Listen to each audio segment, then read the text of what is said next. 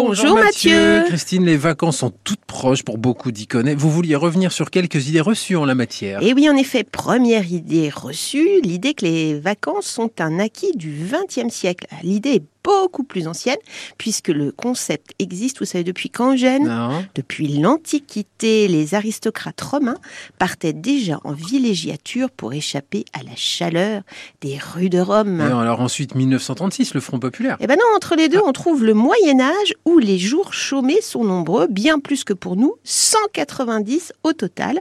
Mais effectivement, il faudra attendre les lois de 1936 pour que les jours chômés se transforment en 12 jours de congé entièrement indemnisés par l'employeur. Alors aujourd'hui, à combien de jours de congé peuvent prétendre les salariés ziconais Alors, pour une fois, et ça n'est pas souvent, c'est moins compliqué. Les agents du secteur public et les salariés du secteur privé bénéficient du même nombre de jours de congé. Si votre temps de travail est de 35 heures, 5 semaines, soit 25 jours de congé par an depuis 1981. Et alors si je travaille en CDD, en intérim? Bah, ça ne change rien du tout. Un salarié, un agent public bénéficie des mêmes congés, quel que soit son contrat de travail. Est-ce que je peux poser tous mes jours de congé en une seule fois? Non, la règle est qu'il n'est pas possible de poser plus de 4 semaines de vacances.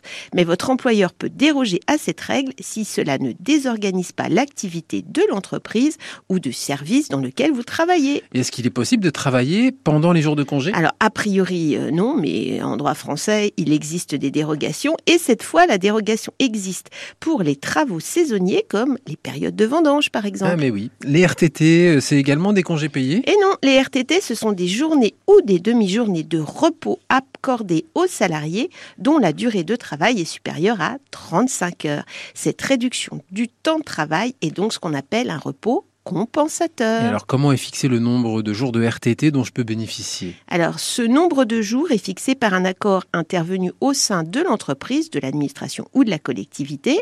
Ça signifie donc que ce nom peut être différent d'un salarié à l'autre.